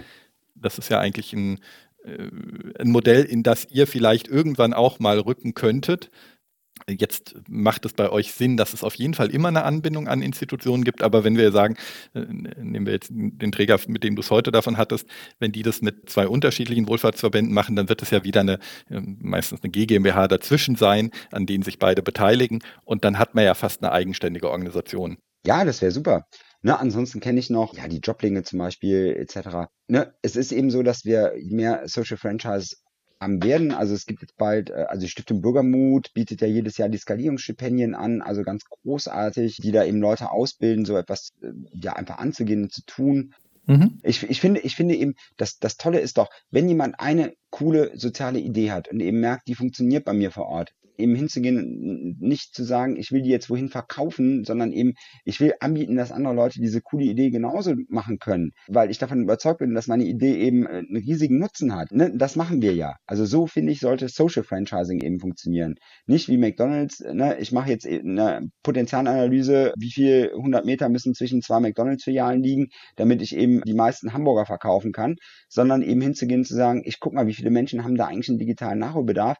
Und wer hat Bock darauf, eben genau dagegen zu wirken und zu gucken, dass man diese digitalen Nachholbedarfe eben decken kann, dass man eben diese soziale Wirkung entfalten kann. Jetzt gibt es 2 Fragen. Die eine ist so eine klassische Kontrollfrage, die aber ja sicherlich in dem einen oder anderen Wohlfahrtsverband dann schon da mit drin steht, im Sinne von, jetzt heißen die alle PIKSL und jetzt habt ihr, wie du vorhin schon meintest, ihr versucht es vorher auszuschließen, indem ihr die Leute gut kennenlernt und alles, aber jetzt habt ihr irgendwie ein PIKSL-Labor, die machen das so, dass ihr das nicht mehr ganz cool findet. Also zum Beispiel eben, die machen das nicht inklusiv genug, die machen das dann mit Funktionärinnen und Funktionären. Das hat sich dann irgendwann so eingespielt und es war dann einfach leichter und bequemer. Und trotzdem heißen die ja PIKSL, das heißt, die tragen eine Marke, die ihr irgendwann mal erstellt habt und die ja auch bei euch liegt. Habt ihr da, wenn so eine PIKSL-Labor erstmal entstanden ist, noch eine Form von Kontrollfunktion? Oder ist das einfach erstmal, ist ja auch nur ein theoretisches Risiko, ist kein Problem, kann so laufen, wenn die mal gestartet sind, sind die gestartet? Wir haben einen Vertrag, habe ich ja eben schon mal gesagt. Ich finde diesen Vertrag total super, weil der ist entstanden, indem ich damals mir online einen gesucht habe von Krass e.V. aus Düsseldorf. Die haben den zur Verfügung gestellt und den habe ich dann mal umgeschrieben auf PIKSL. Dann haben wir den mal zu unserer Anwältin gegeben und dann bin ich mit diesem Vertrag losgezogen zu den ersten 3 Geschäftsführern, die den nachher unterschrieben haben. Heißt, wir haben da Ping-Pong mitgespielt. Wir haben gesagt, ey, guck dir mal durch, wir haben sowas noch nie gemacht. Wir wissen nicht, was da rein muss. Was würdet ihr euch wünschen, was da reinkommt als Projektnehmer? So sind wir eben losgezogen und so haben wir diesen Vertrag erstellt. Und es gibt verschiedene Formulierungen da drin, wo eben drin steht, es ist alles in Ordnung, solange es nicht der Pixel-Philosophie widerspricht. Da geht es eben auch zum Beispiel um Veröffentlichungen. Also wenn jemand jetzt veröffentlichen würde, dass die AfD die beste Partei Deutschlands ist und wir sollten alle unser Geld bei Rheinmetall in die Aktien investieren, weil wir Waffenkäufe super finden, dann würden wir sagen, nee Leute, diese Veröffentlichung, nee, machen wir nicht. Das dürft ihr so nicht veröffentlichen. Solche Nachjustierungsmöglichkeiten wären vertraglich gegeben. Wir gehen aber nicht davon aus, dass wir diese Klauseln auch nur irgendwann ziehen müssen, weil wir ja zum Ersten die Leute vor Ort super gut ausbilden, weil wir ja bei dem Kennenlernen eben nicht nur die Geschäftsführung kennenlernen, sondern weil wir eben auch mit kennenlernen dürfen, wer ist die mittlere Hierarchieebene, wer ist denn jetzt vor Ort in den Laboren, wer sind die Expertinnen und Experten, heißt, wir sind ja in einem ganz regen Austausch. Also ich glaube nicht, dass es passieren würde, aber ja, wir hätten vertraglich auch wirklich die Möglichkeit, noch ein Stück weit zu intervenieren. Und ansonsten kann man Verträge eben auch kündigen. Also ne, muss man auch einfach so sehen, also zur allergrößten Not müsste man einen Vertrag kündigen und wir haben uns nicht so einen tollen Namen erarbeitet in der Szene, den eben jetzt den anderen Partnern mit zur Verfügung gestellt, als dass jetzt eben ein Partner das komplett ad absurdum führen könnte. Das Risiko für die Partner ist aber ja auch nicht so hoch. Also selbst wenn ihr kündigt, dann dürfen die ja einfach in Anführungszeichen nur den Namen nicht mehr verwenden, alles andere dürfen sie ja weitermachen, außer dass der Austausch mit euch und die Beratung fehlt. Das heißt, das ist ja auch für einen Partner eigentlich ein attraktives Angebot und nicht so ein, dann regieren mir die aus Düsseldorf da rein in das, was ich hier tue. Nee, und das tun wir auch nicht. Ne? Also klar, wir sagen eben irgendwie, es gibt einen Style Guide, bitte jetzt, wenn ihr da Pixel verwendet, dann verzerrt das Logo nicht. Ja, aber ich meine, da gibt es, glaube ich, auch bei jeder Firma so einen Style Guide. Ja, weil das, wie sagt mein Chef immer als Designer, wenn man das Logo verzerrt, dann ist das wie an den Ohren ziehen, dann tut es dem Logo weh. So, ne, ganz klar, also solche Regeln gibt's ja und dass die Labore eben gleich aussehen sollen. Aber wo Möbel gebaut werden. Also wenn du jetzt sagst, ich habe in Berlin aber eine super geile Werkstatt, die kann man genau diese Möbel schreinern, dann sage ich, dann lass dir die doch da in Berlin schreinern. Und wenn du aber niemanden hast, dann sage ich dir eben, wer die schreinern kann. Und dann gebe ich dir die Adresse von dem und dann bestellst du da die Möbel. Also auch nicht bei uns. Und das ist bei anderen, wie zum Beispiel den Cup-Märkten, glaube ich, da muss man die Ausstattung ja auch bei die kaufen und so. Und weiß ich nicht, ob es da eine Marge gibt, da stecke ich nicht drin in dem Franchise-System von denen. Bei uns ist es jedenfalls so, wir kriegen da keine Marge für. Wir geben dir eine Empfehlung, was du kaufen solltest, ja, und geben dir eine Empfehlung, wer es eben herstellen könnte für dich. Aber wo du es dann kaufst, ist dein Ding. Das wäre nämlich die zweite Frage. So ein Franchise-Vertrag kann ja auch Innovation hemmen, wenn der zu detailliert ist, weil, bleiben wir eben zum Beispiel bei der Ausstattung, ich dann so eine ganz feste Ausstattung habe und dann bin ich eben nicht mehr innovativ oder ich habe so ein ganz festes Programm, wir müssen immer das und das anbieten und das Risiko daran wäre ja, dass Innovation nur noch aus der Zentrale kommen kann und nicht mehr föderal entstehen kann. Genau. Und das wollen wir ja nicht. Wir wollen ja ganz im Gegenteil, dass eben überall neu gearbeitet wird und dass neue Bildungsangebote entstehen. Ich hatte ja eben schon angemerkt, dass die einzelnen Laborstandorte eben einzelne Spezialfähigkeiten eben mitbringen und das natürlich dann dem Netzwerk zur Verfügung stellen. Also wenn die Kolleginnen und Kollegen in Dortmund machen, wie gesagt, VR-Produktion, wo es zum Beispiel dann darum geht, eben Einrichtungen, Kaufhäuser, Museen etc. quasi als VR-Produktion dann eben abzufilmen und zur Verfügung zu stellen. Ja, das können die und da sind die super gut drin. Und das haben wir denen von der Zentrale nicht gesagt, dass die das machen sollen, sondern das haben die eben selbst entwickelt, so, das haben die eben mitgebracht. Ja, und so soll das da funktionieren. Deswegen ist unser Vertrag eben, also ich glaube, da steht, nein, ich weiß sogar, ich habe den ja selber mitgeschrieben, dass da eben drin steht, dass wir es begrüßen, wenn eigene neue Angebote entwickelt werden. Okay. Letzte Frage zum Thema Social Franchise. Ist Social Franchise jetzt eigentlich was Neues? Oder ist nicht die Diakonie an sich, also so insbesondere eben die Spitzenverbände, auch schon so eine Art Social Franchise? Ne? Es gibt eine Dachmarke, es gibt irgendwie gemeinsame Werte, es gibt Grundkonzepte, es gibt teilweise Bildungsangebote innerhalb der Netzwerke. Und dann kann aber ja die Diakonie Düsseldorf was ganz anderes machen als eine diakonische Einrichtung in Berlin und so weiter und so fort. Also gibt es so Hauptunterscheidungsmerkmale, die du zwischen so einem Verband und einem Social Franchise, das jetzt vielleicht schon 20, 30 Jahre alt wäre, siehst? Ich glaube, dass man als Social Franchise eben aufpassen muss, nicht zum Verband irgendwann zu werden. Dass die Wege eben immer noch kurz sind, dass eben die Innovationen immer noch gewünscht sind, dass eben ein reger Austausch und eine ständige Weiterentwicklung eben auch passieren kann. Und das machen die Verbände ja auch, die versuchen das ja auch. Also die großen Spitzenverbände, auch unserer Diakonie Deutschland, ja, die haben ja Bestrebungen auch immer am Puls der Zeit zu sein etc. Aber je größer man wird, desto schwieriger wird es dann, glaube ich, auch, alle mitzunehmen und alle zu hören, die in einem solchen Netzwerk sind. Und ich glaube, das ist etwas, was wir als ich spreche auch sehr gerne von Netzwerk und gar nicht mehr von Franchise. Mhm. Dass wir eben sagen, wir sind ein gut funktionierendes Netzwerk. Und das macht uns eben nochmal anders als vielleicht dann eben ein Bundesverband. Ja gut, aber ihr seid ja auch noch klein. Aber wenn ihr jetzt 200 Pixel-Labore hättet, ja. Und dann vielleicht auch dann zwei, drei Mitarbeitende mehr in Düsseldorf. Ja. Und dann müssten wir vielleicht vier Pixel-Netzwerke haben. Nordwest, Südost. Also vielleicht ist das dann, also ich weiß, unser alter Geschäftsführer, der Uli Weggers, wie gesagt, Innergemeinde Leben. Dann haben wir Landesverbände und einen Bundesverband. Ja, wer weiß, dass man das so organisiert. Aber der hat immer gesagt, die Innergemeinde Leben, es ist das Tolle, dass ich Mitarbeiter und Klientinnen kenne, weil es sind nur 180. Mhm. Ja? Wenn wir irgendwann über 200 sind, dann müssen wir überlegen, ob wir 2 Innergemeinde Lebens machen. Und ich glaube, das ist was bei uns dann auch überlegt werden müsste. Also können wir mit 200 Laboren noch die Arbeit zentral so gut steuern? Oder müssten wir dann eben sagen, da gibt es eben 2 Pixel-Netzwerke, die sich dann genau nochmal übergeordnet eventuell treffen würden oder sowas. Also da bin ich noch offen, darüber nachzudenken, aber da haben wir ja noch ein bisschen Zeit. Wir haben ja erst 5. Ja.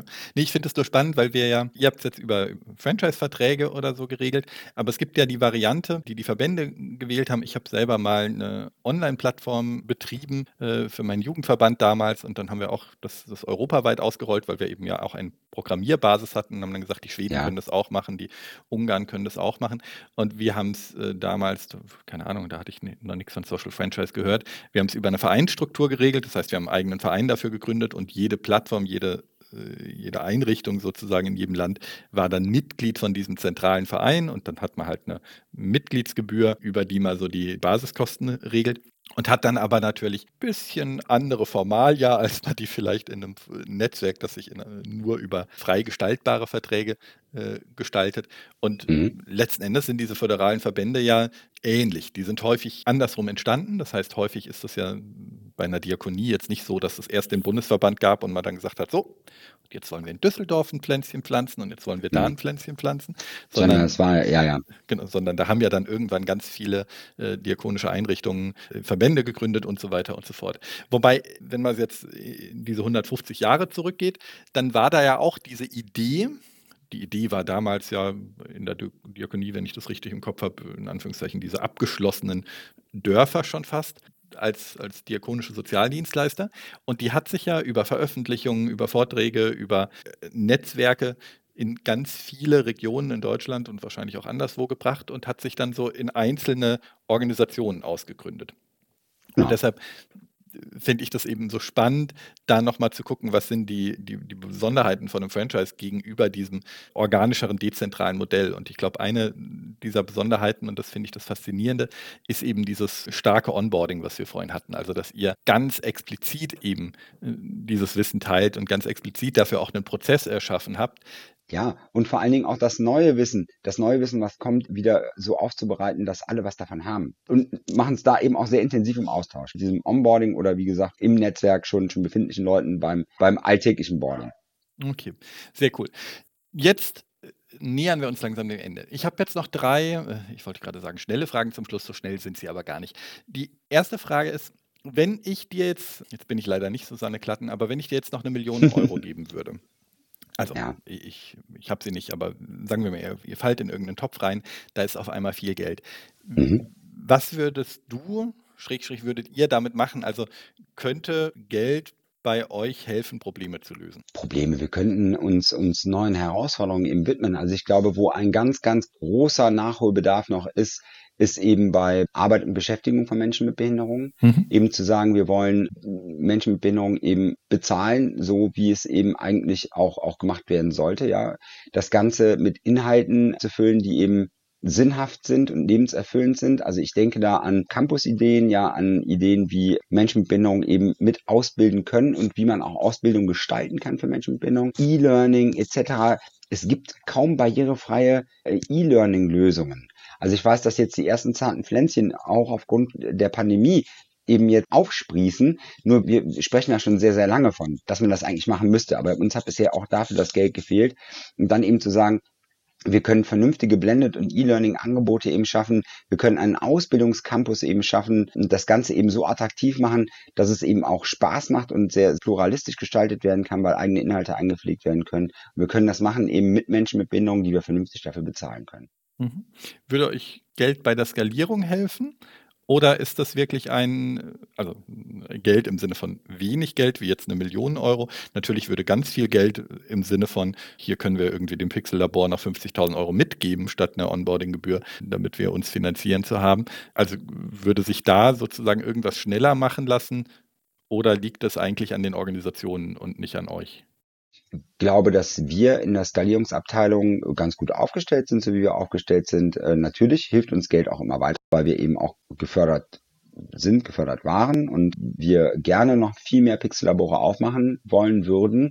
Also auch uns bringt Geld natürlich weiter. Ja, das ist ja bei jedem Unternehmen, jedem Sozialunternehmen so. Und das, was du gerade nochmal gesagt hast, ja, ich würde mir wünschen, dass wir so viel Geld hätten als Skalierungsabteilung, dass wir jedem Laborpartner eben noch 50.000 Euro oben drauf geben könnten. Ja, das finde ich toll. Gut, dann wenden wir uns mal weg vom Pixel-Labor. Freue ich mich drauf, wenn das irgendwann mal nach Berlin kommt. Aber ich werde auch mal eins in irgendeiner anderen Stadt besuchen. Jetzt hast du, oder arbeitest du seit ein paar Jahren in einem innovativen Sozialunternehmen sozusagen. Gibt es noch Bereiche, wo du denkst, da müsste man eigentlich auch nochmal gründen? Also gibt es noch Dinge, wo du sagst, hier fehlen Vereine, hier fehlen Verbände, hier fehlen NGOs oder hier fehlen eben auch nur so Projekte, die sich als Social Franchise eignen würden? Was ich mir wünschen würde, wäre, und da muss man überlegen, und da gibt es eben auch erste Start-up-Ideen zu. Wir haben in der Wohlfahrtspflege die große Herausforderung, dass viele, viele Dinge sehr traditionell sind, sehr tradiert sind. Und seit vielen Jahren, das wird einfach immer so gemacht. Jetzt haben wir gerade in der Eingliederungshilfe das neue Bundesteilhabegesetz und ein großes Wunsch- und Wahlrecht eben für Menschen mit Behinderungen eben dort verankert gesetzlich. Und trotzdem habe ich das Gefühl, dass die meisten Träger eben weiterhin Mietverträge mit Betreuungsverträgen koppeln, weiterhin eben selber alle Leistungen eben anbieten wollen. Und was ich mir wünschen würde, wäre eine größere Offenheit, eben zu sagen, ey Mann, wir bieten einfach nur Kegeln an, weil wir nur eine Kegelbahn haben, aber die AWO bietet Bowling an. Wenn unsere Kunden da eben eigentlich viel mehr Bock auf Bowling hätten, dann schicke ich die rüber, dann können die da Bowling spielen. Und genauso, dass die Lebenshilfe eben sagen würde, ey Mann, ihr habt ein super Kunstprojekt, unsere Leute machen bei euch das Kunstprojekt, sodass wir eben dahin kommen würden, das Angebot an sozialen Leistungen eben sehr viel einfacher sich mischen zu können als Kunde der sozialen Arbeit und eventuell als Social Startup so etwas zu tun wäre, eben eine Möglichkeit zu finden, wie kann ich diese Angebote makeln. Also wir reden über Plattformmentalitäten. Es darf niemals jemand hören, bestimmt hier in diesem Podcast, vor allen Dingen nicht mein Chef, weil es wäre das Einfachste, so etwas eben zu tun, ja. Und das machen wir alle, die wir keine Behinderung haben, wenn wir einen Urlaub buchen wollen oder wenn wir uns was kaufen wollen, dann vergleichen wir es online mit dem Internet und sehen uns ein Angebot an. Und das wird in der sozialen Arbeit nicht gemacht. Oder viel zu wenig gemacht. Und ich weiß, es gibt erste Plattformentwickler, die da dran sind. Das Problem ist eben, dass da in unserem föderalistischen System in Deutschland so viele Kostenträger beteiligt werden müssen, dass es schon wieder extrem schwer wird, da Abrechenmodalitäten etc. mit reinzubringen. Aber das wäre so ein Wunsch, also dass die Menschen, die Angebote eben annehmen, Kunden in der sozialen Arbeit eben das viel besser auswählen könnten. Also wenn ich mir Kindergartenlandschaften zum Beispiel angucke, ja, Kindergärten haben so eine Monopolstellung und können sich so ziemlich alles irgendwie erlauben, weil du hast ja keine andere Möglichkeit, du bist ja froh, wenn du einen Platz kriegst, ja. So, heißt also auch da eigentlich ein breiteres Angebot machen und dann eben zu sagen, ihr habt jetzt wirklich auch als Eltern, als Adressaten irgendwie ein größeres Wunsch- und Wahlrecht. Und das wünsche ich mir eben für mich selber, das wünsche ich mir für Kunden in der Eingliederungshilfe etc., also alles das, wo Wohlfahrt eben in eine Kundenkooperation geht.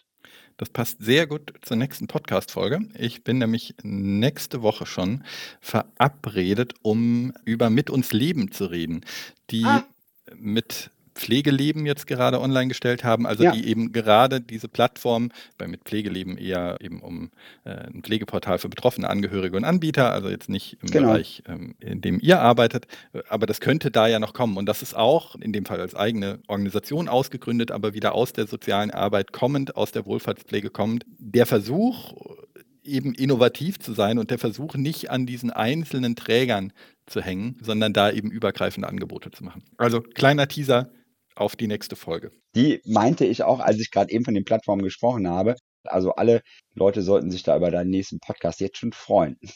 Genau, also weil das waren jetzt sozusagen die zwei Ansätze, die ich jetzt gerade als große Innovationstreiber im Bereich der sozialen Arbeit gesehen habe. Also einmal eben dieses Social Franchise Entrepreneur Ding und dann eben diese Plattform-Ideen, um überhaupt mal einen Marktzugang zu schaffen, um da eben was zu schaffen. Gut, allerletzte Frage. Welche tollen Organisationen würdest du mir noch ans Herz legen? Egal ob im sozialen Bereich, im nicht-sozialen Bereich. Wenn du jetzt so 2, 3 Organisations-Shoutouts geben könntest, wo du sagst, schaut euch die mal an, die sind toll. Müssen auch keine neuen Organisationen sein. Kann auch einfach sein, das ist ein Herzensthema von dir, muss nichts mit dem Thema soziale Arbeit zu tun haben. Ich habe gleich nochmal ein Gespräch mit Erdmenschen und Bär. Ich glaube, die ticken auch ganz cool, wenn es eben um Sachen Digitales geht. Sind 2 Jungs, die E-Learning studiert haben. Die würde ich dir mal empfehlen, einmal zu googeln. Die digitalen Helden aus Frankfurt, die auch größer werden, die coole Angebote in Schulen platzieren zum Sachen Digitalität. Die würde ich nochmal empfehlen. Und ansonsten finde ich ja ganz großartig, dass im Moment so Influencer auftauchen. Also Menschen, die eben quasi über ihre Behinderung sprechen. Also Frau deTroux zum Beispiel, die als Influencerin eben mit Angela Merkel jetzt ja schon häufiger irgendwie im Austausch war. Dann hier aus Mönchengladbach die Jungs von Hifata, die mit Behindert zu Wort ihren eigenen YouTube-Channel und ihre Social-Media-Kampagnen irgendwie starten. Das finde ich auch nochmal ganz spannend zu gucken, ob du vielleicht mal jemanden aus dem Bereich Influencing in deinem Podcast bekommst. Sehr schön. Schau ich mir alles mal an. Dann bedanke ich mich bei dir und wünsche euch noch viel Spaß und viel Erfolg bei der Verbreitung der Idee und bei der Verbreiterung der Idee. Das ist ja auch das Schöne, es gibt sozusagen ja 2 Pfade wie immer, also einmal diese vielen neuen Standorte und dann eben bei der Weiterentwicklung des Gesamtkonzepts, das ja dann idealerweise in diesem Social Franchise Modell dann gleich auf alle Standorte sich ausverteilt und ausprägen kann, wenn da neue super Ideen kommen. Und du hast ja jetzt gesagt, es gibt euch ja auch schon 10 Jahre. Am Anfang war es eher PC gebunden, dann kamen die Smartphones, dann kommen die Tablets. Also da gibt es ja auch schon alleine technisch immer wieder neue Entwicklungen jetzt mit dem Standort, der sich um VR kümmert und einem anderen Standort, die hier vielleicht andere Bereiche mit aufnehmen. Vielen, vielen Dank. Danke dir. Dann bis zum nächsten Mal.